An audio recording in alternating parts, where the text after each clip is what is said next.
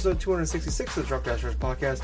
I'm your host, as always, I'm Tyler, and joining me, have the man, the myth, the legend himself, Sir Colonel Gables. What's up, buddy? Hey, Tyler, I'm doing okay. Just an average work week, but other than that, I'm happy to report I am currently playing some decent games, and I've Nice. actually finished a game today, so I'm Oh, good. cool. How about you, man? Doing all right. Uh, kind of a you know busy, a crazy work week. You know, we have a we have a three day weekend this weekend, Memorial Day weekend. Same here. Nice. Um, so uh, it's kind of cool. I was able to get out of work uh, a couple hours early on Friday. Yeah. Uh, my sister is graduating high school, so we had her. Yeah, yeah. So Friday we had to um, spend a good chunk of the day getting uh, everything set up, decorating, get all the stuff moved. I got stuck doing most of the heavy lifting. Um, and today we had the graduation, so that was cool. And then tomorrow is uh, uh, the graduation party. Uh, so that that yeah, it's kind of a kind of cool. It's been a, it's been a very busy uh, few days, um, but at least I'll have uh, Sunday night and then Monday to recover from it. There you go. Um, yeah, so it's you know pretty cool. Um, some cool stuff for me personally with uh, some gaming and stuff. Before we get to like all the news and what we've been playing though, but yeah. we, we got some uh, more details on DLC for the Mario Rabbids game, uh, the Mhm. Donkey Kong Adventures. It's coming out in June. We got a bunch of gameplay on it. There is a Cranky Kong Rabbids, oh, that sounds amazing. and I, I texted Justin, and I'm like, because he we were talking about uh, Tropical Freeze, and I told him that Cranky Kong is probably the worst character in the game since Yarny from Unravel. and I bet his his reaction was not less than ideal. He sent me a, uh, a YouTube video of Chris Farley going, "You son of a bitch," Which got a good laugh out of me. Uh, yeah, so that was pretty. That was pretty cool. Um, Madden 19 got a release date, uh, go. August 7th, coming out super early. It usually comes out like the the week before Yeah. uh, Labor Day. Now it's coming out first week of uh, April's. Or, oh, I'm sorry, April, August 7th. If you buy the Hall of Fame edition, which I bought, I bought that one.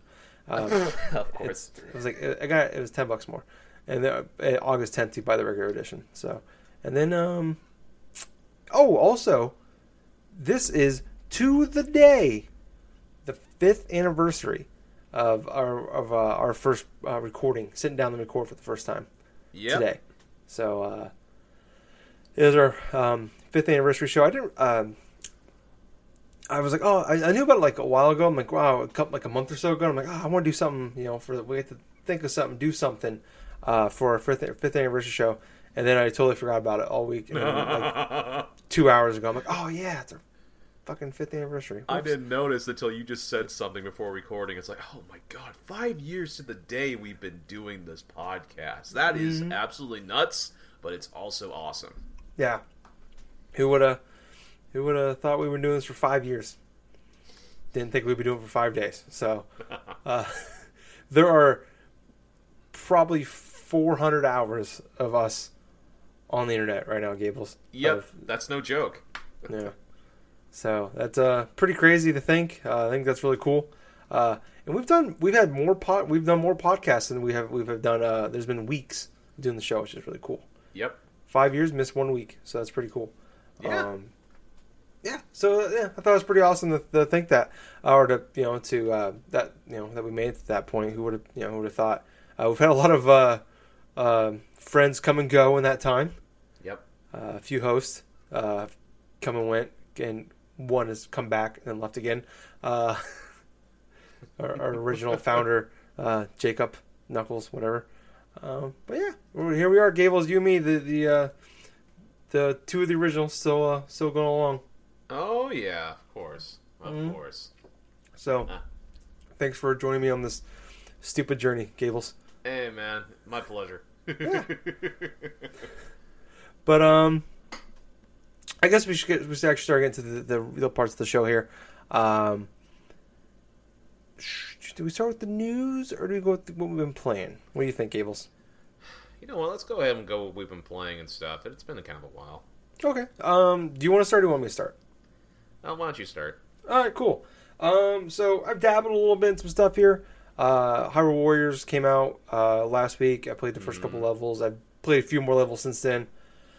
Not a lot to report on it. Um, if you listen to me talk about Fire Emblem Warriors, it's kind of the same thing, but with the, with the Zelda skin on it, which um, I like that more because I'm a Zelda fan more uh, a lot more than I am a uh, Fire Emblem fan. Fire Emblem Warriors was my first foray into Fire Fire Emblem games, so um, didn't really get all the uh, uh, kind of the characters and what the hell's going on with that. But uh, it's it's fun, and this is obviously a port from the Wii U game, which I loved. It was uh, one of my favorite games the year it came out. Um, but it's fun. It's definitely a lot more challenging than Fire Emblem Warriors, where I got to like the the second to last level of Fire Emblem Warriors and never even came cl- close to dying. And I'm like six or seven levels into this game, Hyrule Warriors, and I've probably had a uh, probably lost five or six times now already. Wow. Uh, yeah. So, and I had a few close calls since then. Um, one, a few of those were like uh, restarting checkpoints, and uh, just you know trial and error on those. But uh, yeah, I don't know. It's still fun to go into. I'm, I'm having a lot of fun. It's uh, I like it a lot too. Especially it kind of works well with the Switch if you're playing it more portably because you can uh, levels. You know, I mean, depending on like I like to do a lot of the side stuff in the levels. Um, but I mean, that's and at most taking me 30 minutes to beat a level. Uh, I would say on average it's you know 20 25 minutes, so it's perfect for the Switch if you're doing portable stuff on it, and just fun for me is like just when ah, I can do I got 45 minutes, I'll do a quick level or something. And then, um, so that's been fun jumping back into that. Um, I talked about it a little bit last week. I, so I played, uh, I think it was like level World Four on, at that point of uh, Donkey Kong Country Tropical Freeze. Yeah. Uh, I played the crap out of it on um, Sunday and got all the way to the last boss. Um, I think I spent like there's like the second to last level is like a minecart level, or no, it's a rhino level. You have to ride the rhino. Um, if I ever have to play another one of those levels again in my life, it, um, it will be too soon. I hate, hate, hate. I spent probably 30 minutes on just trying to make one jump. Uh, it's just, and when you finally get it, you're like, yeah, and then you die. You're like, damn it. All right. Too excited. Uh, so you like, you're just like, you're like, oh, you're like, you exhale and you just celebrate for one second, and it's just, ah, that's all it takes. Um, but I got the last boss, but probably never 40 minutes trying to fight him. It's a long boss fight. Um, for the like not like it's probably um probably five or six minutes into this boss fight I kept getting into and dying. Um, and I same like I the so what annoys me about this game is like I, I it's it's pretty it's, it's, definitely a very challenging game. Uh, but like the lava is like instant death, and I'll, yeah. I'll have like I'll have I'll be have full hearts. I'll make it all the way to like the very end of the last boss fight or the last stage of the boss, and um, he'll like make the like the the ground underneath you like one of the sections will disappear, and I fall into the lava and die instantly. Um, and that's every single time. That's how I died. Was I never never took out all my hearts. He just I just fell into the lava and died, um, which just drove me nuts. That was and that's kind of like my biggest issues with uh, not biggest issue, but that was kind of like my biggest downfall in that game. Was never really running out of hearts just like falling to the lava in a lot of these levels, especially the last uh, world. Um, but I don't know. Overall, I mean, like I said last week, a uh, really good game. Uh, it's I'm kind of you know a little, a little upset that I didn't give it the give it the what the chance it deserved uh, on the Wii U, but it's uh, you know I'm paying for it now um, or making up for it now, uh, and I had a lot of fun with it. I, I eventually rage quitted on the last boss fight. Um, because I was about to no longer have a Switch because I was going to check out the fucking window. um, so I haven't played it since. Uh, but I'm gonna go back to it and beat that beat that last boss. But I, I gotta oh, yeah. I gotta I gotta walk away from it because that on on Sunday was a very like I got to it took me like three or four hours probably to get to uh, get through the last like uh, world and a half because uh, some of those levels get pretty difficult, especially the minecart and the Rhino level. Yeah. Um, I was telling Justin I think I spent more time on the minecart and Rhino levels uh, than I did any other than the rest of the game combined. Because uh, each level, I think each world has one or two of those. So the rest of the game was uh, not nearly as challenging. Uh, so yeah, um, and then last but not least, I um, Detroit Become Human came out Friday. Uh, yeah. I've only get to play a few hours of it so far. Um, it is Quantic Dreams' new game. Uh, if you if, I've talked about before. I really, really, really liked Heavy Rain. Uh, if you guys may remember, uh, it was released just a few months ago.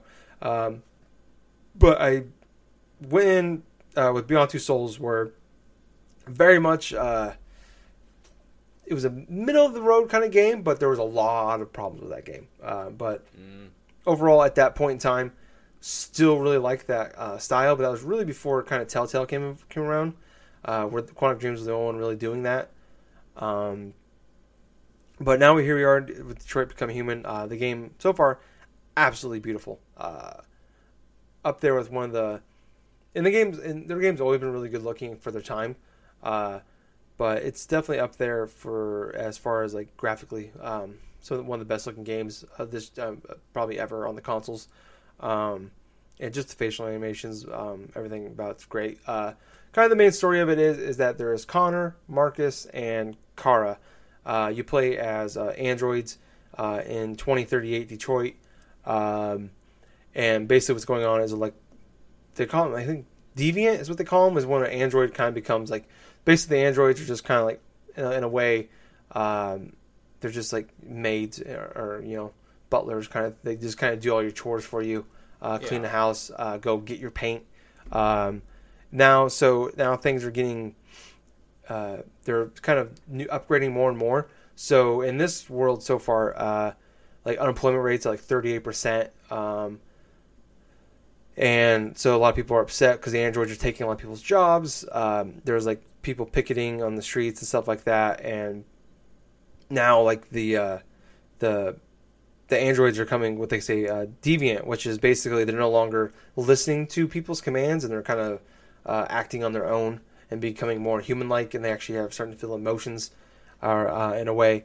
And like one of the first scenes is a uh, you play a, a Connor is a um, uh, a police de- police detective, and uh, he's an android. And the first thing you do is it was one it was like the very first thing we saw this game was uh, he was trying to talk. This android was had murdered his owners or murdered the father and the because they were going to upgrade and get a new model and get rid of him. And he was like he thought he was part of the family. He's been with the family for um, for years and years and years.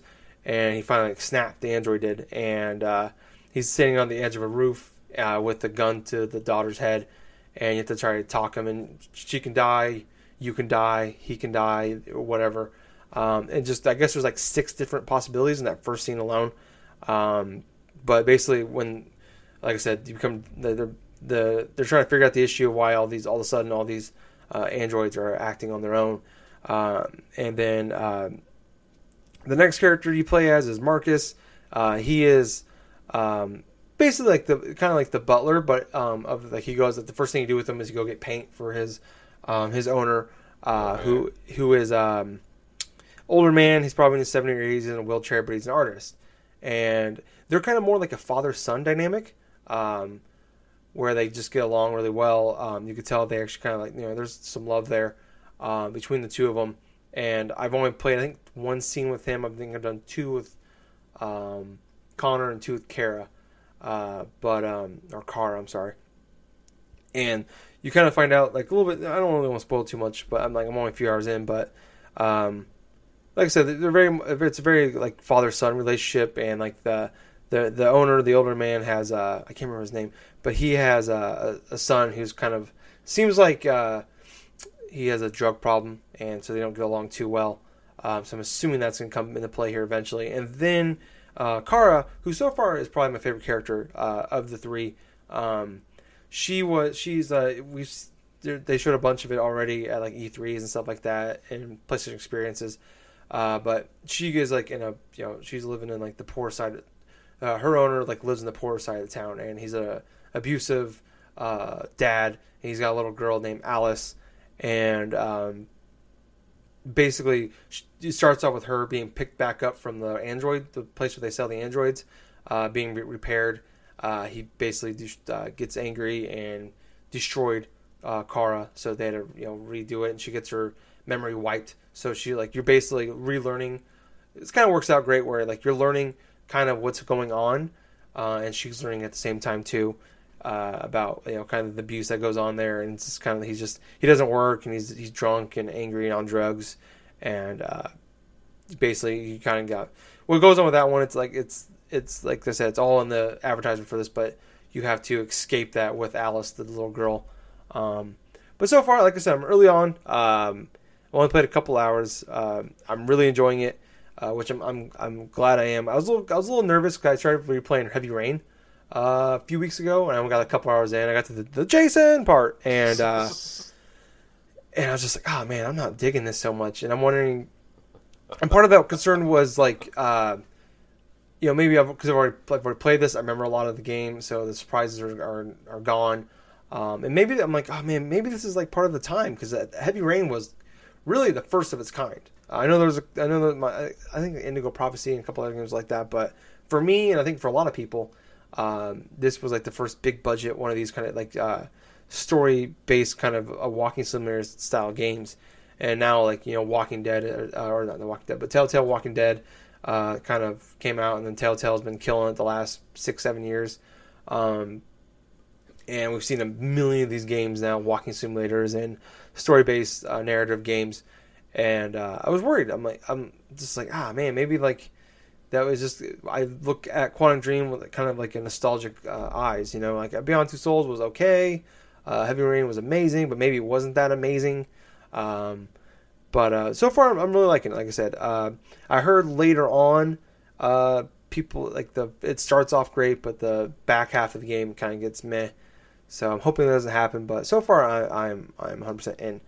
So uh, I'll talk about more next week. I'm hoping to play a lot more. But it's just, it's one of those games where uh, it's like a it's almost like a movie in a way, or like a like you're watching like a show on like on Netflix or something, where it's just like ah next episode, next episode, because it you know it splices in so well. Um, there's never really a break in the action.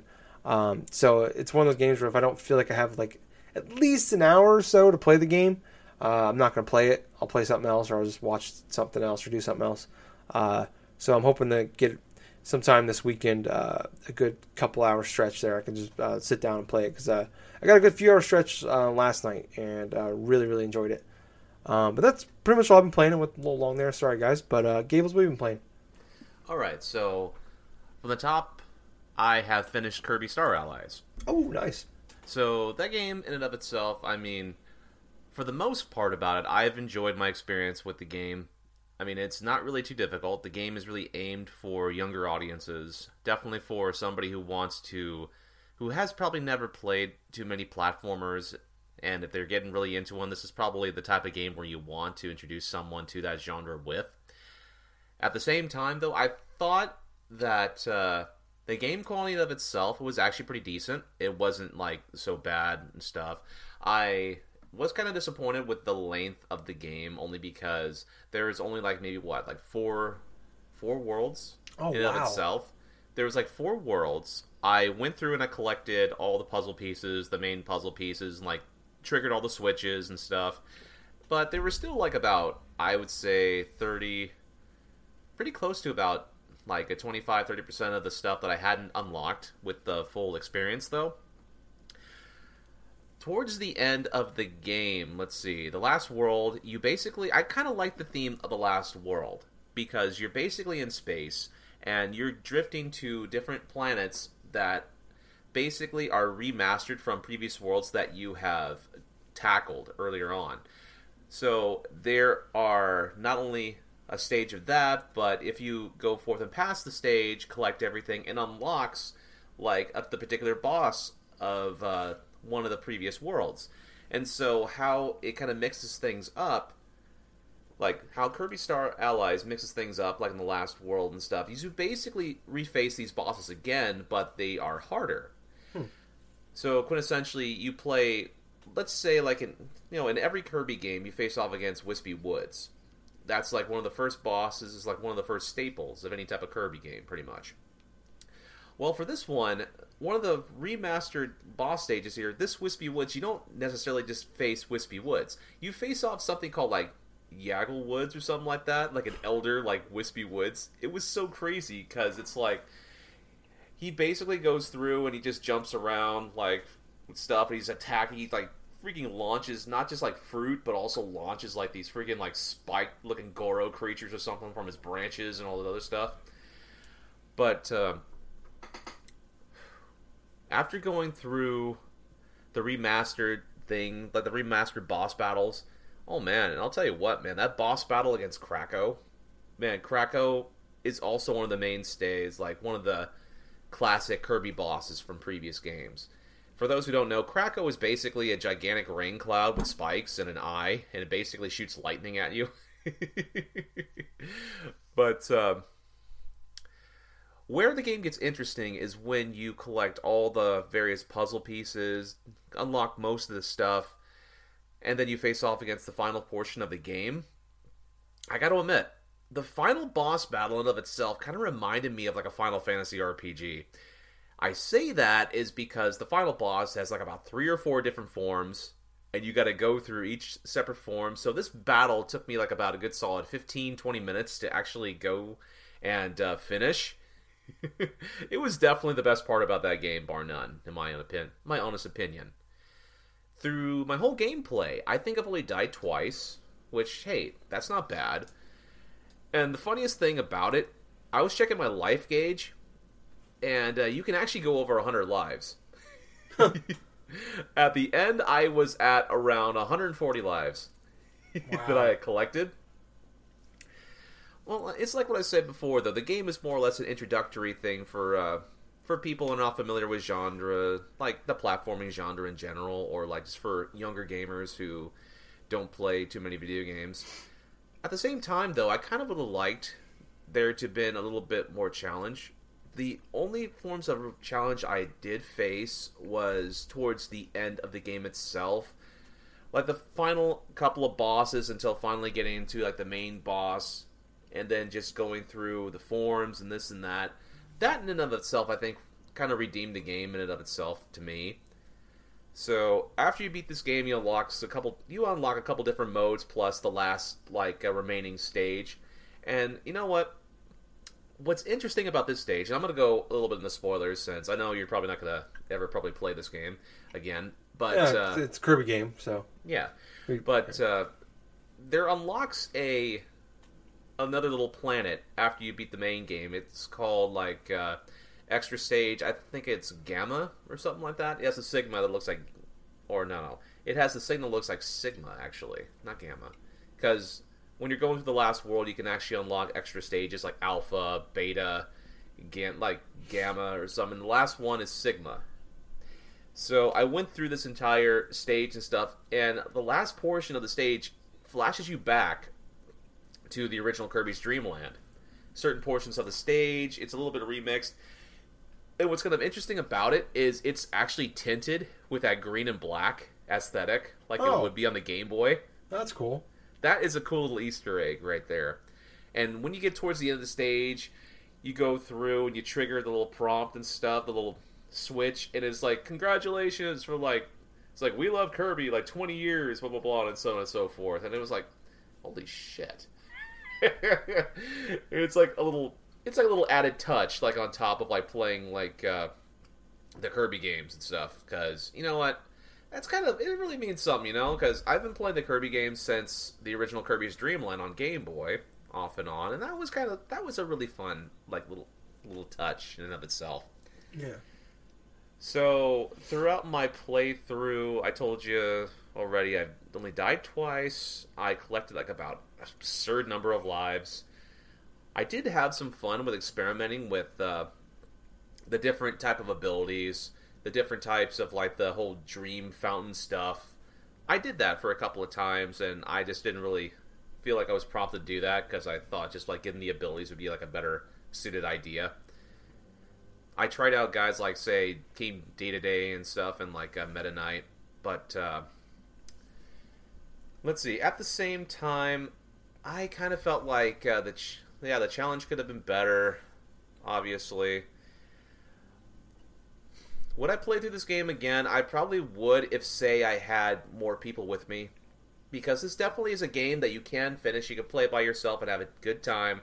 But I feel this game would be incredibly better if you had like about maybe another person playing beside you, or like a maybe a four player co op, and then just like mixing around.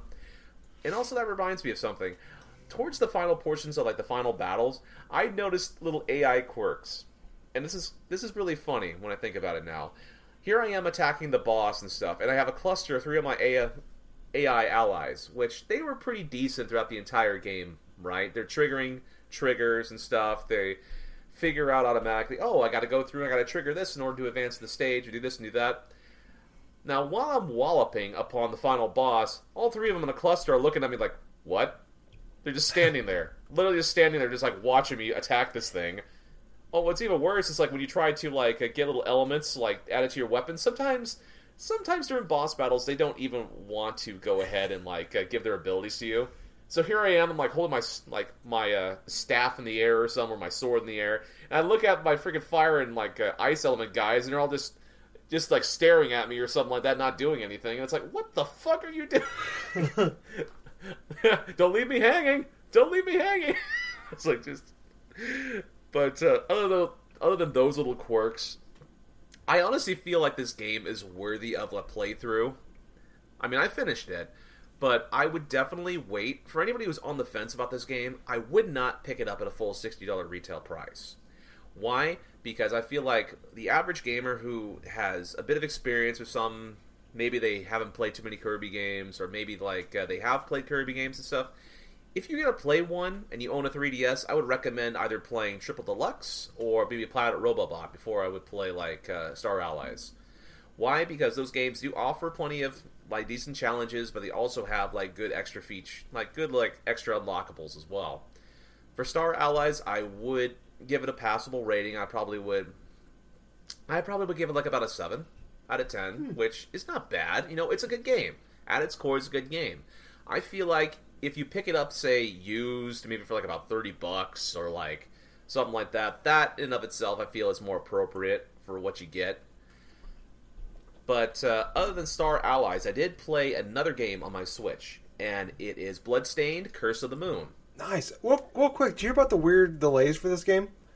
The weird delays. Yeah. So like at the last minute, um, the Xbox One and PS4 versions got delayed like two weeks.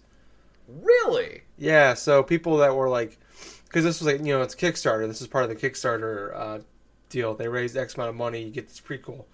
Um, and so the people that were supposed to get an Xbox One and PS4 version, they gave them temporary Steam keys to make up for it, and Oh, then when yes, it comes, yes, and then when it comes out uh, on the other ones, they'll get the keys. But yeah, I thought that was kind of just a, it's like so the game came out like Thursday, um, and it was like Tuesday or Wednesday or something like that. The game got delayed on the other two consoles. I will So say that was this. weird. I will say this though, that is really weird, and I really understand what some of those backstart, you know, the kick. Oh god, Kickstarter. Kickstarters. Yep. The whole backstarters, the whole Kickstarter people who supported that game. Yeah, I can understand the frustration. Getting a Yeah. Steam key while you want to play on the PS4 and Xbox One. I mean, it is. But uh, uh, IG, I, sorry, IGN's Jared Petty is getting a Vita physical Vita version of this game. Jesus So, Christ, uh, of, so this well of the the actual Bloodstained game. So that might be the last Vita game, physical version of a Vita game you'll ever be able to get. yeah. Honestly, that probably is going to be the case for that. How But go on. I'm sorry. Yeah. But anyway, I went forth after work Thursday. I downloaded Bloodstained Curse of the Moon. I had a chance to play it, and oh my gosh, it feels exactly like an old Castlevania game. Up to its core, up to its gameplay, the aesthetic of it. I mean, sure, sure, it's reworked for modern stand, like for modern settings and stuff. There are elements inside the visual presentation, like the foreground, the background works, and things like that, that remind me of modern games. I mean, that's in and of itself. That's kind of a given. But the way the sprite work is, the way the tutorials are handed, like handled and stuff, this game has an option to whether or not you want to play in the veteran sort of stand where you have like four lives or unlimited lives with casual. So technically, Tyler, if you ever wanted to play this game, you have unlimited lives. Oh, that sounds perfect for me. Are you saying I'm bad at video games, Gables? No, I'm not saying you're bad at video. I'm just saying you. Be, if you are, I'm you're very just accurate. saying. I'm, I'm just. I'm agreeing with you. I just want to make sure we're on the we're on the same page here. I'm just saying that anyone could actually go through and play through this game to the end. Oh, and speaking of like uh, the game in of itself, it surprises the hell out of me that this game is only ten dollars. Oh, that's a good deal. That is a good deal, and it offers at the moment I think there's about five levels or something like that of this game. Yep, five levels. I I've only I am on level three. I wanted to say yes, level three. At the moment, I've played as Zangetsu, the whole sword wielding guy that can like do power ups and this and that. As Miriam and stuff with her whip and like her like uh, her high jump and this and that. I currently unlocked the Alchemist guy, which I'm going through his stage right now, and oh my god, I am noticing the difficulty spike. I am definitely noticing a difficulty spike when you come to World 3, because if you do not use his, like, Alchemist ability or something like that, like, basically, for all the characters, if you press the X button, it unlocks, like, a specific ability that they got, depending upon the sub item that they hold. So for him, for the alchemist, you can actually like unleash like a wall, like a like a freaking like a wheel of fire or something that surrounds you, sort of like a barrier. And you're supposed to go all the way to the end of like this particular corridor, like knocking out enemies, doing this and that while that's going up active. On the way, you can still collect like little hearts, little like potion things to replenish, because that's what you got to do. You got to replenish your stamina meter and stuff in order to use these sub weapons. So while I'm doing that, I this is the first time in this game that I've played where the difficulty in and of itself is the reasoning why I've lost a few lives.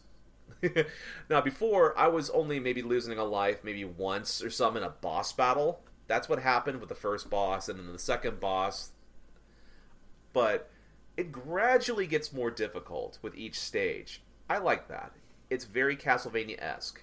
Well, obviously it is so because a lot of this game's influence and a lot of the game's aesthetics and the whole switching of characters on the fly is very reminiscent of Castlevania 3 Dracula's Curse for the NES.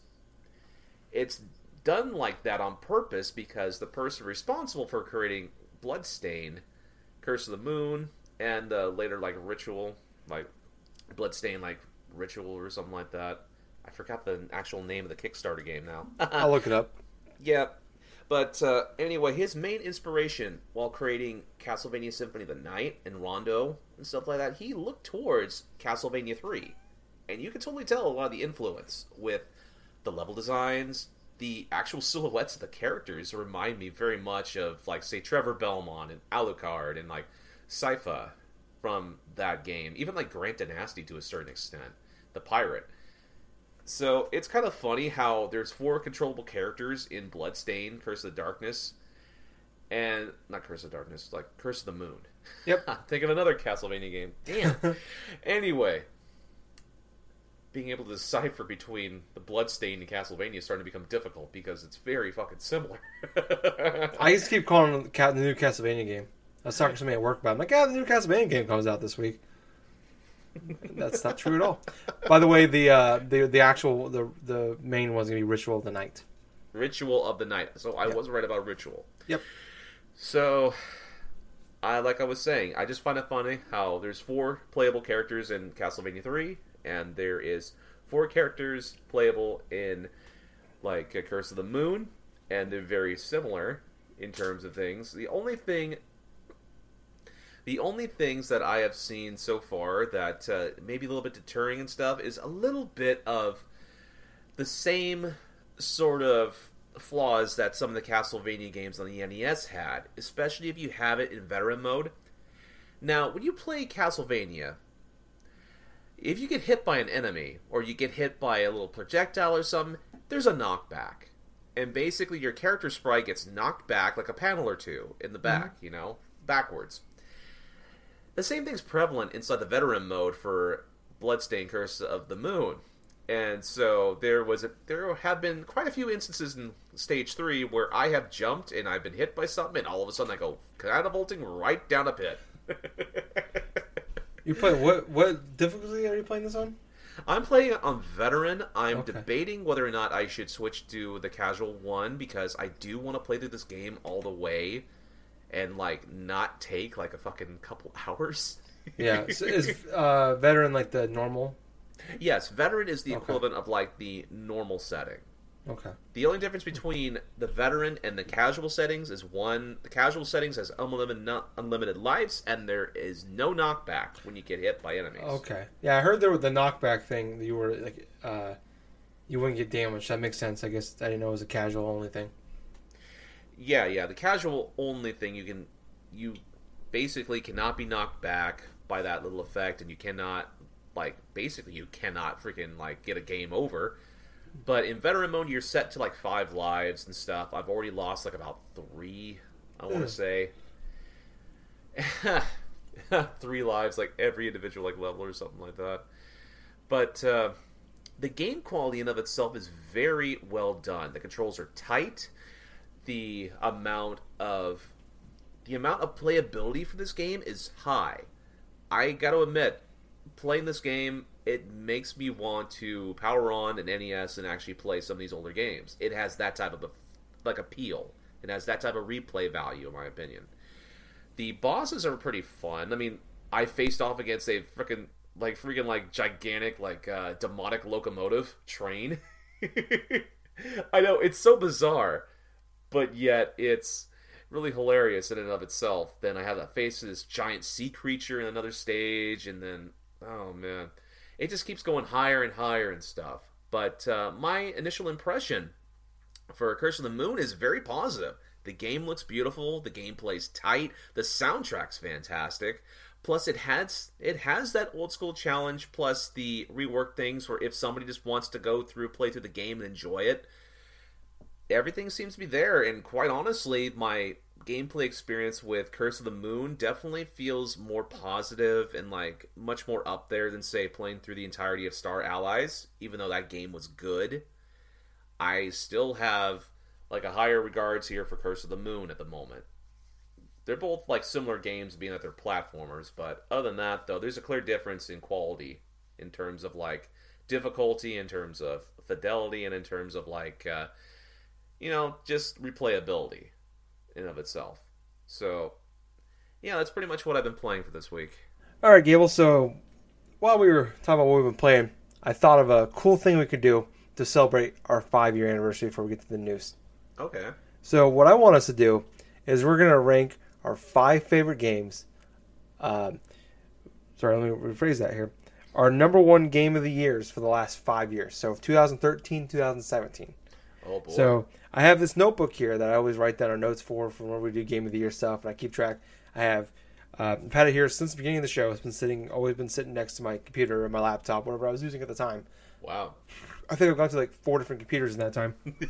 Um and uh, but I've always had this one. I always kept track. It has all our game of the generation stuff on it. it has any notes I wrote down for shows. Um, all of our game of the year stuff is here. Um, so I'm gonna go through our list here, and uh, we will rank in order, five through one, uh, what we think. Basically, it'll be our be the best show, or the best game, the, the best game uh, the last five years for us. Uh, so in 2013, uh, I said Last of Us. You said Pokemon X and Y. Okay.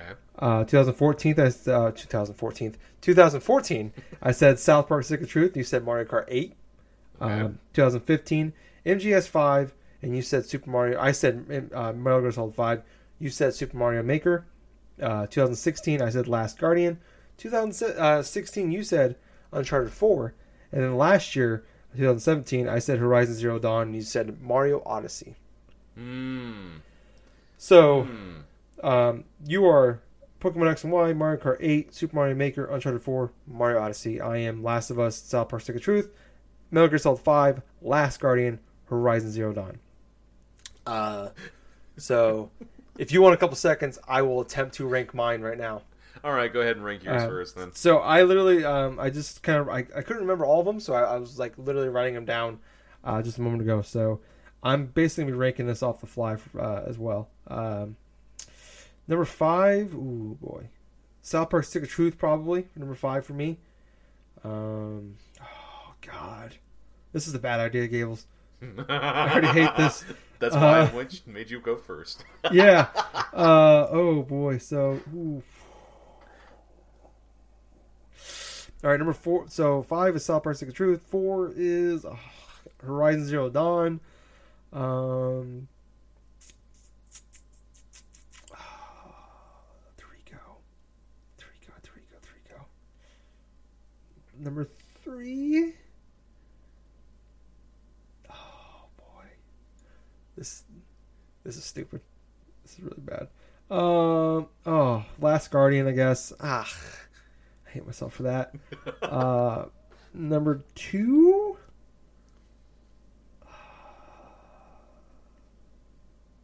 Metal Gear Solid Five. Number one, Last of Us. Damn, dude. Okay, that Uh, that that might be the worst idea I've ever had in my entire life. all right. Um, Gables, uh, do you want me to go through yours real quick, or you got them? Uh, let's see. Read through mine one more time. All right, Pokemon X and Y, Mm-hmm. Mario Kart Eight, yeah, Super Mario Maker, Mhm. Uncharted Four, Super Mm-hmm. Mario Odyssey. All right. I know for the fifth one is going to be Pokemon X and Y. Hmm. I mean, having recently played through that, I know for a fact that, uh, yeah, I think I may have jumped the gun a little bit when I ranked that as my number one of that year. But um, after that, it would be Super Mario Maker. Mario Maker, Super Mario Maker was a fun game, but uh, it definitely ranks above X and Y now, retrospectively thinking about it. Then Mario Kart 8, number three. Ooh. That game is so fantastic, though. Mm-hmm. It's fantastic, and I played it through again on the Switch. Number two would have to be Uncharted 4. Uncharted 4 definitely is a great game. It is definitely. It was my game of the year back at around 2016, and for good reason, too. Even with a tough year in competing with, like, with Doom. Last Guardian. Oh, God. Oh, yeah, the Last Guardian for you, but I never had a chance to play that. You son of a bitch, Gables. I I, want to point out that my last Guardian statue was just staring at me right now. Trico is so pissed at me for putting in number three. I'm gonna sleep with one eye open tonight. but I still heavily think that Uncharted 4 was the best game of that year. But uh, for number one, obviously, is Super Mario Odyssey. And the reason why I say that is because, bar none, I feel it's the best 3D Mario game that has come out in the past couple decades. Super Mario And- 3D World. Even better than the Super Mario 3D World, I believe. But in terms of like the overall quality of the game, I had a hell of a time. I had a ball playing through Odyssey more so than I did Uncharted 4. Uncharted 4, I loved playing through it. It's the last portion, the last person you face, person that you face in that final like uh, battle on that fucking boat, man. That that kind of broke me a little bit because it was just like a repetitive. Oh, okay, let's do this, do that. Let's do a little quick time stuff here and there. But other than that, the game experience was fantastic. Yeah, Uncharted's pretty terrible at last bosses. Yeah, that's true. Traditionally, I mean, what you had the whole Gabriel Roman stuff. Like, no, Yeah. not Gabriel Roman. You had the whole fucking. Oh god, it was Eddy Raja with like some stuff. Oh, it was that dude that was the assistant to Gabriel Roman in the first game. Yeah. Then you had like, uh then you had that freaking Russian guy for the last final boss for Uncharted Two with that fucking tree that you had to try to avoid him and stuff Oh, that sucked. and then you had the anticlimactic thing with Marlowe in Uncharted Three, and then the Uncharted Four. Uh, yeah, Uncharted Four at least was better than like uh, two, like one, two, and three when it comes to the final portion. But it was still- Surprisingly, Lost Legacy is probably the is actually the best final boss fight. I think so. Honestly, oh, maybe even better than like say, I'm not too sure. Maybe Golden Abyss. Golden Abyss. I was didn't a play Golden game. Abyss. I played really it through on Vita. It was definitely a good Uncharted game. It's better than the original. I'm still I'll hoping they that much. Still hoping they port it one day. Well, they ported other Vita classics like Gravity Rush and Tearaway and stuff. So possibly Golden Abyss. Hopefully, maybe it'd be fun to check out. Go on though. I'm sorry. But yeah, so yeah, it's kind of a no-brainer to me. It's kind of funny how like I have like four Nintendo games like at the number one spot for specific years, and then like 2016 is the anomaly. Yeah. fucking Uncharted 4. While you have all of them are fucking PlayStation games. Well- Holy shit! You're well. No, well, three are PlayStation exclusives: Last of Us, Last Guardian, Horizon. yeah. South Park um, was the last generation Oh game. yeah, oh yeah, yeah, yeah. yeah. Mm. You played that there on the 360 then. Yep, that was before it got ported. That was like the last. That game came out like six months after the new consoles, and then Yeah, MGS Five was on everything. So Yeah, that's true too. So yeah, you know, X and Wow. Y for five, Super Mario Maker for four, Mario Kart eight at three, Uncharted four at two, and number one out of the past five years is Super Mario Odyssey. I hate my list. I'm never happy with my list though. I can't believe MGS five is number two. That's crazy. Wow. It's gonna be interesting when we do our, our uh, oh man, I was just thinking game of the generation. Dude, you know what? That be could crazy. be that could be coming up sooner as we think. Yeah. Well, I mean, they did. They said something about the end of the the PlayStation's getting to the last uh, part of its you know life cycle, and they were talking about March 2021. Um, eh, I don't know. I, I didn't put it in the show notes because it was just kind of like, what do we say? Yeah. Because it's been talked. We just talked about it like a month ago when there was rumors of 2020. The only Um, thing, yeah, the only thing really I could say about that in of itself is last generation, like I said before, and I'm going to use this term again, it was an anomaly because of the ongoing recession, and Yeah. that's why the gaming generation stretched for as long as it did with the Wii, the PS3, and the 360. Now we're in a traditional sort of console year, like console cycle, where it feels like six year cycle. PS4, Xbox One. We're getting towards that limit. Now, the next generation beyond that, we know there's going to be consoles. It's not going to be like what people thought at the beginning of this one, where it's going to be like streaming services doing this and doing that and stuff, and that's it. Yeah. But my my my whole point uh, it will be for this. I mean, what's the um, what's the selling point other than graphics for the next generation? Uh, exactly. But I mean, the the the 2021 thing, uh, the March 2021 is what they said in like a uh, financial report or something. But uh, people were saying, oh, that means the new console won't come out until 2020 at the earliest. But to me, that means that's when they're going to stop. Like the PS3, they they they kept making PS3s for like near three or four years. Like Yes, they just stopped making them like two years ago. Um, so to me, that can say, oh well, the, the PS5 can come out in 2019, but we're going to support the PS4 until 2021.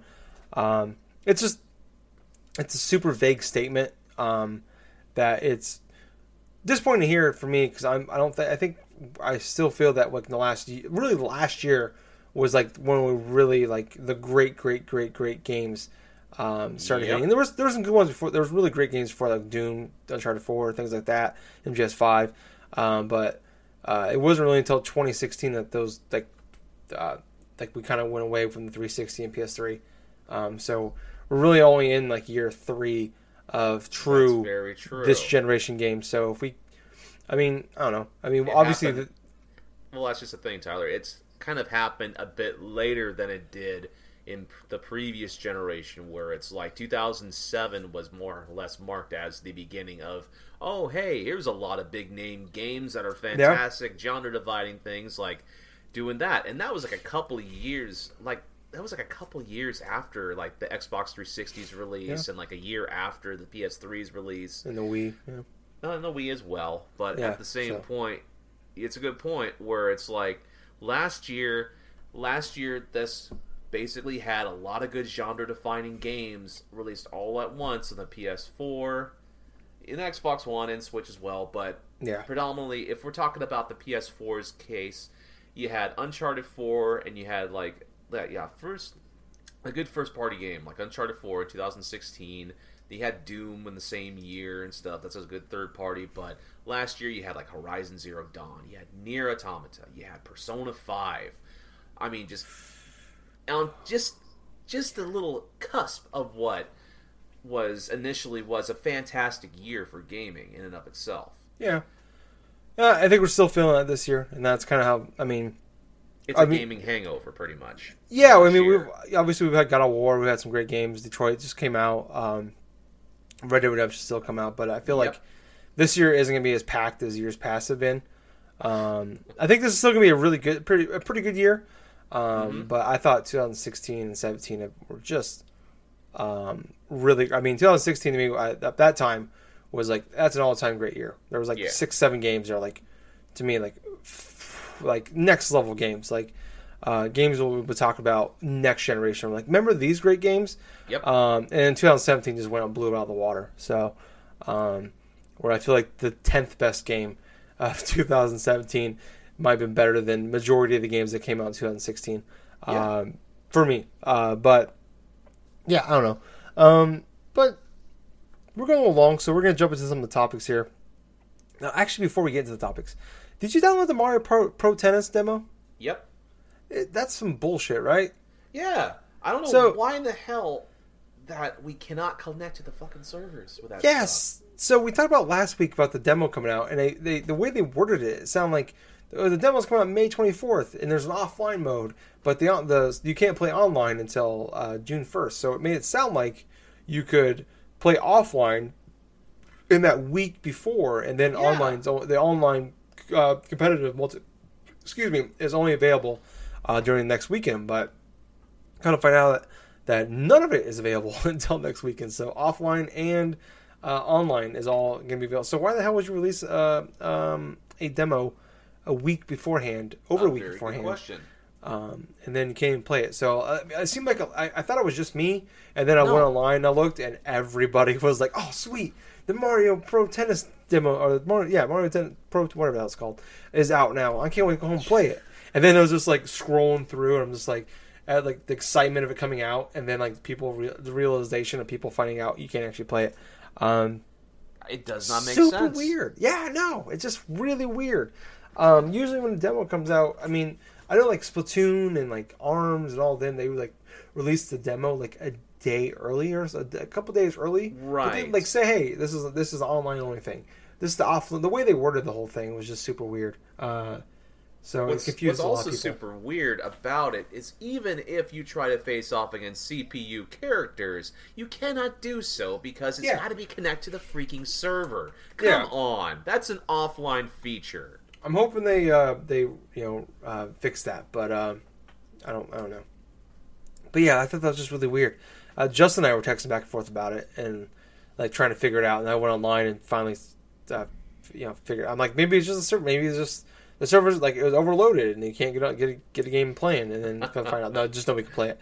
Yep. Um, but speaking of Nintendo, um, a couple things. We've been it's been very Nintendo heavy with rumors and uh, news and leaks and everything like that. But uh, Yeah. couple a couple Nintendo topics this week. Uh, f- fairly light week. Um, I'm thinking I'm wondering if it's just because of the holiday Memorial Day weekend, so not a lot of news going on. Everybody's kind of on vacation. Um, so, but uh, this is a pr- this would be I consider like any other time of the year a really good, a, a pretty good to really good week of news. Yes. Uh, but this time of year, a fairly light week, uh, um, uh, news week, I guess. I don't. I, I said you know, I used the word week too many times in that sentence. But um, moving on. Sorry. So go through a couple Nintendo uh, news items real quick. Uh, first up, Nintendo has uh, officially applied for a trademark for N64, Nintendo 64. Uh, the trademark uh, covers uh, as a video game program controller for game machine, joystick for a video game machine, TV game machine, and more. Uh, Nintendo applied for uh, well, so people were freaking out. Oh, it's the N64 uh, Mini is coming out. It's, it's happening. The N64 Classic, whatever you want to call it. Uh, but actually, Nintendo applied for a trademark for the Game Boy last year, and we haven't heard it about this time last year, and we haven't heard anything about since. So it doesn't necessarily mean um, that's the case. We're going to see a classic, but um, it's kind of weird timing, especially with uh, just announcing that the NES Classic and SNES Classic are coming back. Speaking of, I just bought another European SNES Classic. Gables watched me unbox it. Uh, then I Yes, pre-ordered. I, I, I I got I bought the European one because of the cool uh, colored uh, controllers, uh, and then I, I pre-ordered a NES Classic from the UK. So I'm just gonna go straight UK for all my uh, my uh, NES or Nintendo Classic machines. But um, yeah. So uh, I mean, does this? Do you feel like these this is inevitable that we're gonna see the N64 Classic? Well, nothing's really set in stone. What it sounds like to me at the moment in time, you are correct when Nintendo did file trademarks for the Game Boy late last year, actually. Actually, it was around this time last year, to be more exact. But I believe they did that in order to just renew the trademark on it, considering that they hadn't used the Game Boy like uh, trademarking license for quite a while. Plus, Yeah. if you don't use them for a, like a finite number of years, it will expire and it becomes public domain. Well, those are patents. These are like a trademark thing. I don't Oh, understand trademark. difference. My my misunderstandings right there. But I don't uh, understand it either, so don't worry. well, my errors aside, the N64 thing, it definitely feels different in terms of this standard because of the specific wordings, where like plug and play, like like plug and TV sort of like aspect and the trademarks and stuff. This could potentially be an N64 mini, as it were.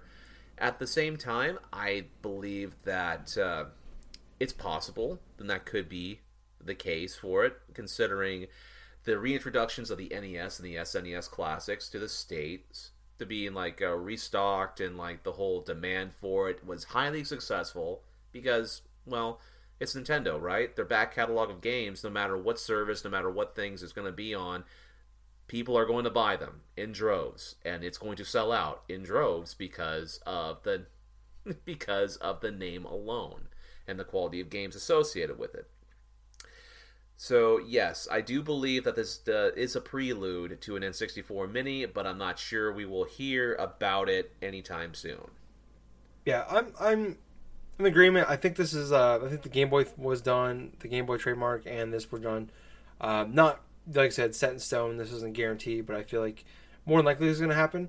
Um, I really doubt it's going to happen this year. Um, especially, I, I, I think I could definitely I see the N64 Classic happening. Uh, I see a very good chance of happening, being maybe being announced late this year or early next year.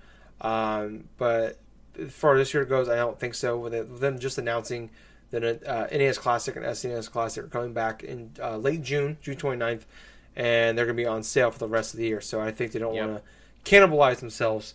Um, more like people that are really upset about getting those old ones now have another chance of getting getting them again and then also, hey, here's a brand new thing. So I, I feel like it it would make the most sense to just wait another year, uh, kind of get the last bit of sales out of these old um, these first two, and then next year jump into the N64 Classic. But uh, right, if, uh, I remember last about this time last year when uh, we we did uh, our own like if they made an N64 Classic, uh, what games should be on it.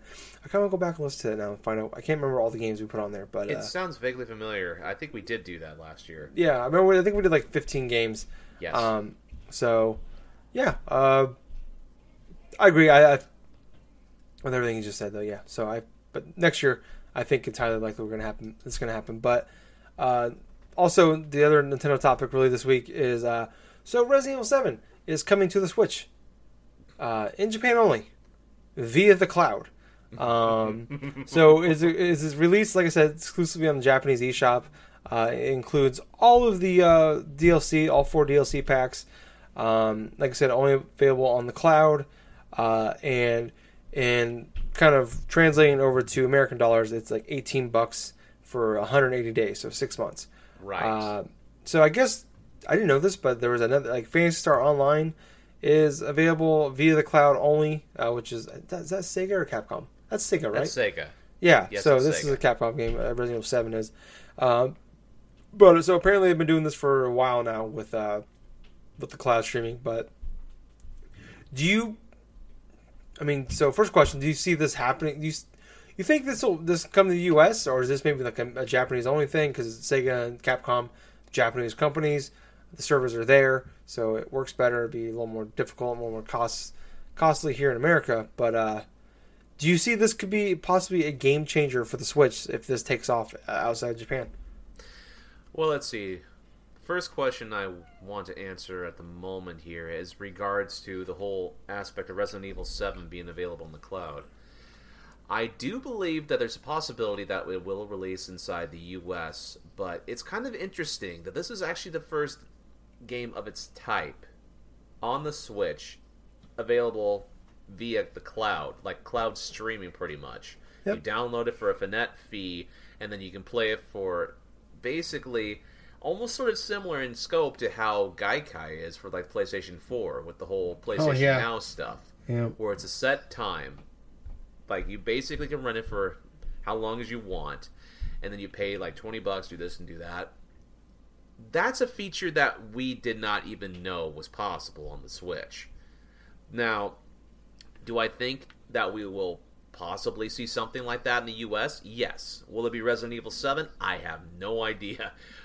But this definitely sounds this definitely sounds like something we're going to hear more at at E3 potentially for that Nintendo's video presentation that they have going on. Mm-hmm. But uh, do I think it's going to be a game changer if this ends up being the case? Well, potentially because you have bigger games that may not fit the parameters of, uh, say, the downloading size, but like on uh, the Switch, you know, could be yeah, well, it could be a realm where you can actually just stream it and stuff and do this and do that. But even so, it's like you would still have to download some bits, I would think, you know, in order to like uh, to play the game in and of itself. But it's kind of hard to just try to like think of it right now. I'm not too sure if it can be a game changer, but it would definitely be a good idea to at least have some games available on the cloud in order to rent. You know. Yeah. So it's more or less a wait and see approach, really, if that ends up being the case. So that's pretty much what I think about it. Yeah, I mean, I kind of agree with you. Where this this could be big for them. Where um, this would be easier way to port, easier, probably cheaper way to port um, some of the bigger games that are on like third party games are on the PS4 and Xbox Yes. uh, now, and now we don't have to.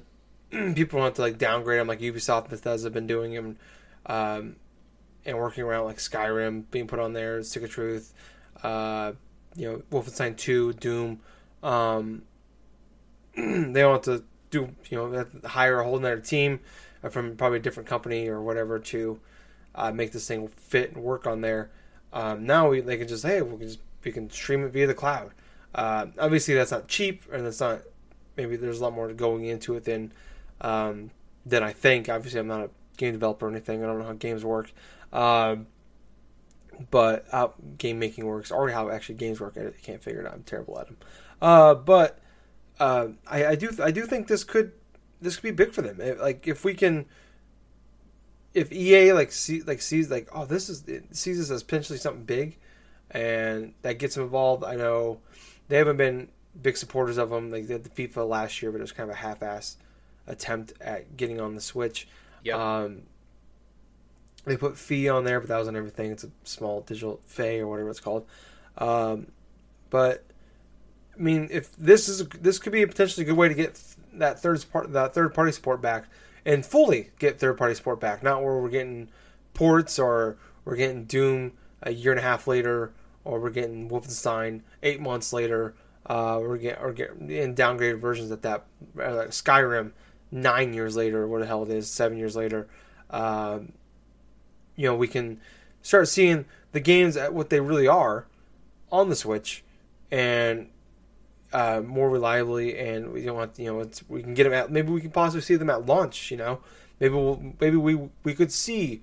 uh, Obviously, this won't happen, but like Red Dead Redemption Two could potentially be on the Switch. Uh, obviously, the portability aspect of it, it goes out the window, but um, you know, if if you are someone that plays it docked or wants to play it docked, maybe you only have a Switch or whatever. Uh, this this is your opportunity to do that. Or if you that's your preferred way of playing, you got it right there. Um, but I don't know. I, I think this. I mean, I don't really see any of that happening. Uh, or I don't. I doubt it's going to happen. Uh, but I mean, it's just kind of the possibilities for that are endless. I think this could be uh, potentially a huge, huge, huge thing for Nintendo. Uh, not just for the Switch, but in the future, where like if this if this were to take off and be a thing, uh, the next console that Nintendo makes after the Switch, uh, you know, they can have a lot more support out the gate um, from from everybody, not just themselves, and getting some weird ports and you know whatever. But I don't know. I think I think it's cool. Uh, but moving on to some non uh, non Nintendo topics. Um, Battlefield Five or Battlefield V rather uh, was revealed. Uh, there's been a lot of rumors lately, but uh, so official. Um, they had a stream out there. I didn't watch it. I don't think a lot of people watched it, but just kind of I watched the trailer. It's like an hour long, and there's like a three minute trailer out of it. A lot of talking. Um, Uh, yeah, so the trailer looked pretty cool though. Um, it goes back in World War II, the rumor said. It comes out October nineteenth, the, the very week, uh, exactly one week after uh, Black Ops Four does. Uh, it will not have a premium pass, and uh, and all the all the post release content will be for, will be free. So the maps will be free. All the uh, side content they do will be free, and there will, there will be no loot boxes, no Okay. um, nothing like that. No, uh, you know, like costume stuff like that. There's nothing. Basically, you just from what they're saying, you spend sixty bucks, and that's all you spend. Everything else you get out of that, cosmetics, all that stuff, is free. Uh, so that's great to hear. Uh, like I said, Battlefield 5 set during World War II. Uh, the single player is gonna, they're going to do the kind of the same thing they did with Battlefield 1, which I thought was a really cool way of doing it, where it's um, just like a bunch of single player stories, like an hour or so long.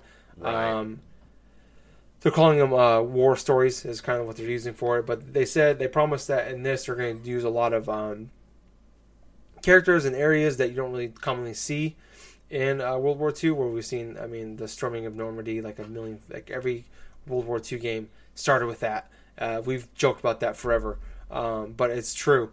Uh, so hopefully that means we can see a lot more, a lot more than that. We've seen a lot of uh, European stuff, but we haven't seen anything else really. Uh, so it'd be cool to possibly see some more of that. Um, and then there was rumors of them having a battle royale mode, and there was no talk of it at the at the reveal. Um, but they did announce uh, something called operations mode, um, and it is uh, well. So I'm gonna read. I'm gonna read exactly what the article said. So operation mode makes a return to Battlefield 5 as an even bigger grand operations, which will feature an extra round for tight games called Last Stand. During Last Stand rounds, uh, which acts as a sudden death for closed matches, players fight until the last one, the last man left standing, uh, which determines the winner. So not exactly a. It's basically like their overtime mode is turned into like uh, a battle royale mode where it's like it just takes all the players. So if you're doing like you know there's 64 players in that in the when the their big game they have, um, and it's a close game or it's a tie at the end, you guys it's 32 v 32. Last team with a player standing wins, which sounds really cool. Uh, so kind of details coming out of it. Uh, I think it sounds kind of cool. I'm definitely more interested in this than I am Black Ops 4. Um, especially the fact that there's, there's, a campaign, there's an actual campaign to a single player story, um, and just like that, that that one aspect alone uh, intrigues me. Everything about it doesn't really, other than the loot boxing going away. Um, yeah. I know Anthem. They've already said there's going to be uh, loot boxes in it or cosmetic stuff at least in it. Um, but uh, just going away from the premium passes, I think is interesting because uh, I feel like they didn't really have to uh, the, the, all the backlash towards it. They didn't really have to go away from it, but uh, right because it, it's I mean it's it's an additional fifty bucks. It's uh, the hardcore game. I think the hardcore fans of the game will still buy it. Still, still uh, will use it, but uh, it's going away. Um, yeah, I, I I'm blown away by this as far as like zero interest in it, and then all the details I read about it. Um, I guess maybe shouldn't say in truth make me want to play the game, but make me I have a lot more positive outlook on this game than I do uh, coming out Black Ops Four reveal. What about you, Gables? All right, I will go over what I do like about this. One, it does have its own single player campaign that's modeled after World War II, and from what they make it sound like it's going to be somewhat different than what we would actually go forth with like the World War II like actual games itself, like the whole like try to go forth and retread upon classics like the Battle of Normandy and this and that. I mean, that's good that they're going into another different directions. I think it would be funny if, say, they went back to carrier pigeons in terms of like certain things. Yes, that was a, the best part of Battlefield One. I completely forgot about that. The controls of the fucking pigeons in that fucking Battlefield One was ridiculous, though. Was I awful. will admit, but awful uh, and the best part about the game still somehow. Also, I kind of wonder if, in and of itself, or something like that, if there's going to be a moment in this coming E3 at their freaking like. Uh, their old EA plays events or something like that have fucking Snoop Dogg again on their team, like fucking smoking weed while playing ah, Battlefield. I we three two? No, I'm we good. three two. Oh. oh god, I still remember the freaking giant bomb guys and their coverage and stuff. It's like it's like, well, look at it's like he's got a secret weapon. I wonder if it's weed. Wonder if it's weed or something like that. They run on the backboard. All of a sudden, they watch as they show a clip of Snoop Dogg or something like that in silhouette with a freaking joint hanging from his mouth while playing on the Xbox One yeah. controller. They're all pointing to the blackboard. Weed. That's Zac Efron is stoned out of his mind, dude that was my favorite moment throughout that entire E3, and it was amazing. One of the best moments of E3 in a long time. All right, now that I got some of the positive stuff out of the way, the whole thing about there no being season passes, not any type of loot boxes or something like that. EA literally trying to promise the moon to make sure that this game has sort of like a seamless launch. My question to them would be, what's the catch? I say that not only in regards to their past couple games that they've released, the Battlefront 2, the latest Need for Speed that they released that did require loot boxes, that did require a little transfer stuff, you got to know that sooner or later, some there's going to be more content that's going to be charged and that's going to be separately available for this battlefield, like World War, you know, Battlefield Five. Yeah. But essentially, there is going to be more stuff buyable as downloadable content. Come on, this is a major corporation we're talking about. Even if they're not releasing a season pass with a traditional sense, even if they're not charging little individual things for loot boxes, they still will work around some little things where there may be some weapons you can download that's like maybe I don't know, not you know superficial and shit or something like that, or they'll come out with an expansion stuff that's going to be something that's going to be similar to how maybe Street Fighter Five, where yeah, Street Fighter Five was the last game, even though it was from Capcom, that touted, oh hey, the digital content for this is free. You know, you get certain characters for free, blah blah blah, and so on and so forth. And how did that game release? How did that game's reaction come by? It was Not good. received. It was received poorly. Why? Because a lot of the content was stripped out. A lot of the single player, the arcade mode, the this and that, there was characters missing. And what did Capcom end up doing? They ended up selling season passes for this game, going back against what they initially touted the game as. I see something potentially could be happening with could be happening with Battlefield 5. Whereas, hey, they're saying that there's not going to be like season passes or any type of like downloadable stuff and it's going to be all free and this and of itself. What are they taking out in terms of this whole overall experience here? That's what I'm that's what I'm wanting to see beforehand because I'm not sold with this at all for Battlefield 5 yet. The game definitely looks all right.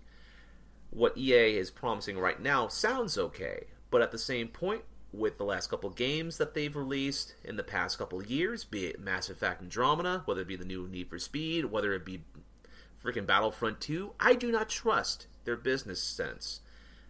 So we'll just see what happens with that. Yeah, um, I understand that. I mean, especially with that was a big thing coming about uh, last year at E3 when they announced uh, the EA's press conference. They announced uh, Star Wars Battlefront 2 will have no no uh, season pass. It's just everything's free, and we're like, oh, that's really cool. Like that was a big thing. That was a big positive thing coming out of it. Yeah. Then obviously the loot box thing happened. Um, mm-hmm. So I'm, the only thing I can think of is really um, this could be. I mean, Dice makes Battlefront and Battlefield, uh, I believe, and um, I mean this could. I mean, if they came out and they did some stupid business practices, they can destroy probably their two of their biggest franchises in the Star Wars and Battlefield market, and also they're probably their most important uh, uh, development team, Dice, in one fell swoop in just a 12 month span. So I mean, I almost wonder if this is like uh, a complete make good counteract on their end, where like, all right, that went we went way too far.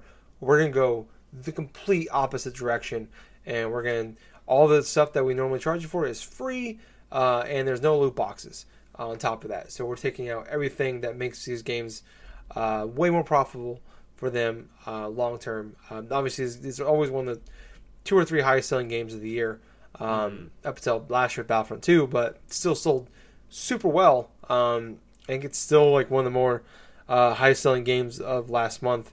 Uh, so, yeah, I mean, that's a good point that you bring up. I mean, like it's we can't trust EA yet. I mean, they've have years and years and years of bad business practices. It's um, and them telling us uh, cool things like this. It's kind of you know end up being there's a catch and the catch is way worse.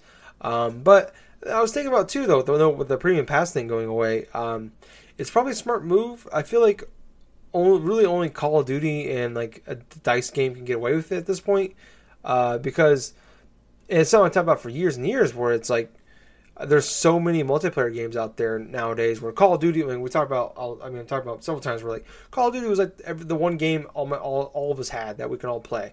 Um, every time we did a gamer night uh, with friends or talking ship or whatever, um, it was like, all right, well, what games do you guys have? And it's just like maybe like three or four of us would have this game, but there's like six of us in the party. But everybody has Black Ops or Modern Warfare Three or whatever. Yeah. Um, and those days are long gone. And yep. um, now you're at the point where, where it's like you you have seems like every two weeks a new big double A or triple A multiplayer game comes out, and uh, on top of that, they have that they come and go so fast, and then they have premium passes or season passes on top of that. So then you're segregating the market even more. So it's like, hey, five of us in this, everybody in this group has uh, this game, but only two of us have bought season pass. Well, shit, yep. well, we can't play the season pass, um, or we can't play this because only half of us have this content, or one person's gonna be left out. Uh, so I think we, we could be seeing the beginning of the end as far as season passes go for multiplayer shooters or multiplayer, you know, big multiplayer games like obviously like Far Cry Five single player uh, games like that could have them still. Um, but yeah, I don't know. I think um, I right now I'm trying. I'm going to try to be hopeful and positive about this. Uh, I know it's shocking because typically I'm not. I usually look. I'm, I'm, more of a glass half empty kind of guy uh, when it comes to this kind of stuff. But uh, I'm to try, uh, just based off of everything that's happened to EA in the last um, you know eight months or so, uh, that they're trying to change their ways. Maybe not forever, but at least this year they're to try and change their ways, and uh, I'm just to try to be hopeful about it. But moving on to, uh, I think this will be we're going a little long, so it's probably our last topic, and it's not a super long one. But uh, this happened late last week, just kind of out of nowhere. But uh, Best Buy has uh, for I've, I've Troy talked me into it uh, last year, uh, a little over a year ago when he was on the show about the Gamer Club. Uh, and it was like 30 bucks a year. I was never really been a Best Buy guy. I was always the uh, Amazon GameStop guy. And then uh, he told me that 30 bucks for two years, and you get 20% off every game, not just uh, pre-orders. Uh, and at that point, Amazon started it. You know, started the whole thing with like, if you're a Prime member, you get 20% off all every game, including amiibos and accessories and all that. And then I was just like, well, you get 20 all the accessory stuff. Amazon's like, okay, well, now you don't get 20% off the accessories, you just off the games. And then it was like, well, now you only get uh, 20% off if uh, off a game within if you buy it within two weeks of being released. Uh, and then it was like, well, now you only get now they're only now you only get uh, twenty percent discount if you pre-order the game. So if you buy if you buy the game the day it comes out on Amazon, you don't get the discount. Um, but Best Buy Gamer Club, I loved it because just everything you got twenty percent off of. Uh, so my amiibos when I bought them on there, they were twenty percent off. Accessories, uh, every video game I bought was twenty percent off and it was a really great deal. Thirty bucks a year, even way cheaper than Amazon Prime. Obviously, Amazon Prime has a lot of other cool things. They have the video video streaming service, but uh, uh, you know, quarter of the price. Uh, and I was all in with the, with the Gamer Club stuff. I even have a Best Buy uh, uh, credit card, and I I buy everything with that. All my bills go on that. Everything every time I go to the grocery store, I get like a percentage back, gets points back, and I always get uh, I get that twenty percent off, and then I get like uh, I get a bunch of points and I, every couple months or so, I I, uh, I get I pretty much basically get a free game out of it. So I'm I pretty much went all in about a year and a half ago on Best Buy and their game club when it comes to buying video games, uh, and now just out of nowhere it's gone. Uh, and oddly enough, there's like Best Buy hasn't like said anything about it. They haven't like officially announced it's gone away. Uh, like the the Best Buy support Twitter account said that they're no longer accepting purchases on it. Uh, there were some screenshots leaked of like people at the like, uh, employees at the stores released where it's like uh, showing them that they're no longer uh, try to get people to buy this anymore. Don't uh, take all the signs down. Uh, it's just kind of come and gone. It sounds like if um, you they're going to honor everybody's uh, gamer club until it's gone, until your membership ends. Mine ends in like late February. Um, I tried to hurry up and buy another two years, um, and I wasn't able to, unfortunately. But yeah, it's come and gone. Uh, really disappointing. I mean, that was a huge ordeal when like all this stuff started happening a few years ago with like Amazon and Best Buy, and now it's kind of just going away. Um, hmm. I, don't, I don't. Were you subscribed? To, I don't think you were subscribed to any of these. Were you, Gable? No, not really. I mean, I don't have a Best Buy anywhere in my general area, so yeah, I was. I kind of missed the boat with that, though. It's incredibly sad though because gamers that used that service, especially if they had a local Best Buy close to them. They definitely did take advantage of some good stuff right there. Yeah. Um, I'm probably gonna still use it just because I have the Best Buy card, so I'm kind of uh, I'll, I'll, still use it to get when I get the points to get you know the, the slight um, to buy gift certificates basically with them. Uh, but it's you know I think now I'm like forever I was I was a GameStop guy, uh, and I think it's probably going. And I- I've been oddly more of a digital in game, uh, digital guy. I've, I've bought like God of War digitally, game, uh, Detroit digitally, Far Cry Five digitally. Um, so I've been I've been going more towards that, and this is kind of uh, the discount stuff with Amazon and that have been um, huge and kind of uh, just a little disappointing to go away from. And that was kind of the, the big reason to go away from uh, being digital was was the discounts and um, you know as long as I can, I can still get the like I said the gift certificates and I guess Amazon, Prime still twenty percent off for now. Uh, I mean the way they in the last couple last year and a half or so they keep changing that um, suddenly so I wouldn't be surprised if that goes away too in the next few months. Um, but I mean Amazon's even had weird things going on for like a long time. You couldn't get Nintendo. Uh, you couldn't buy Nintendo consoles from them. Uh, you still uh, EA for over a year. You couldn't even buy uh, physical copies of EA games from them. You could buy digital ga- copies only, that was it from Amazon. And now you can actually buy. You can pre-order games, uh, physical copies of like EA games, and buy um, physical copies of EA games. But like right now, currently with um, Amazon PlayStation. Uh, you can't even pre-order PlayStation exclusive games on Amazon. You can't. You can buy them the day of they come out, um, and you can buy. You can pre-order the digital copies, but you don't get the discount on those. Um, so even that's really going away um, to some sense, where it's like the the video game companies are pushing back on these discount things. So uh, more and more, we're going towards. It seems like uh, all the, the the positives of going physical are um, dwindling away. Um, as long as GameStop's still around, I think I'll be primar- primarily physical, as long as I can still trade in games. But uh, when that when GameStop inevitably goes away or changes who they are, um, I think any interest in me being a physical uh, copy gamer will go away as well. Um, but I think that's gonna wrap up everything, Gables. Yep. Uh, we went a little long this week. Uh, sorry about that. Uh, but I do want to thank you guys for listening. I was your uh, host. I was Tyler. Uh, oh, I, for everything else, real quick. Sorry. Facebook. Uh, we're on there. F- Uh, page and group. Uh, Drunk Dash Nerds. Check us out on there. Like and uh, like and join us uh, on Twitter at Drunk Nerds Pod. Uh, YouTube Drunk Nerds Podcast. Uh, subscribe and like us on there. And then um, Twitch. Uh, we are um, there as well. Drunk Nerds Podcast. Uh, follow us on there. Yeah, follow us on there. Sorry, and then um, you know uh, share us on there. Uh, share us everywhere, please.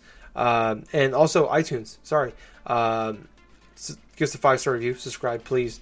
Uh, leave uh, leave a nice little comment. Really appreciate it. The more likes, subscribes, follows, retweets, all those good things that we, that you guys do, the more likely it is people will see us, which is good for us. That's just a nice little morale, uh, morale boost. Sorry. Uh, very tired now. Um, but once again, thank you guys for listening. I was Tyler. And I have been Colonel Gables. So until next week, everyone, I hope you have yourself a good week. Definitely go through, get your exercise, get your vitamins, do whatever the hell you want to do. And please enjoy another heart-filled episode of the Drunk Dash Nerds podcast. Yes. Hey, Gables. Yeah, Too sweet. too sweet. And uh, last but not least, uh, rest in peace, Total Biscuit. Rest Thank in you. peace, Total Biscuit. Bye, guys.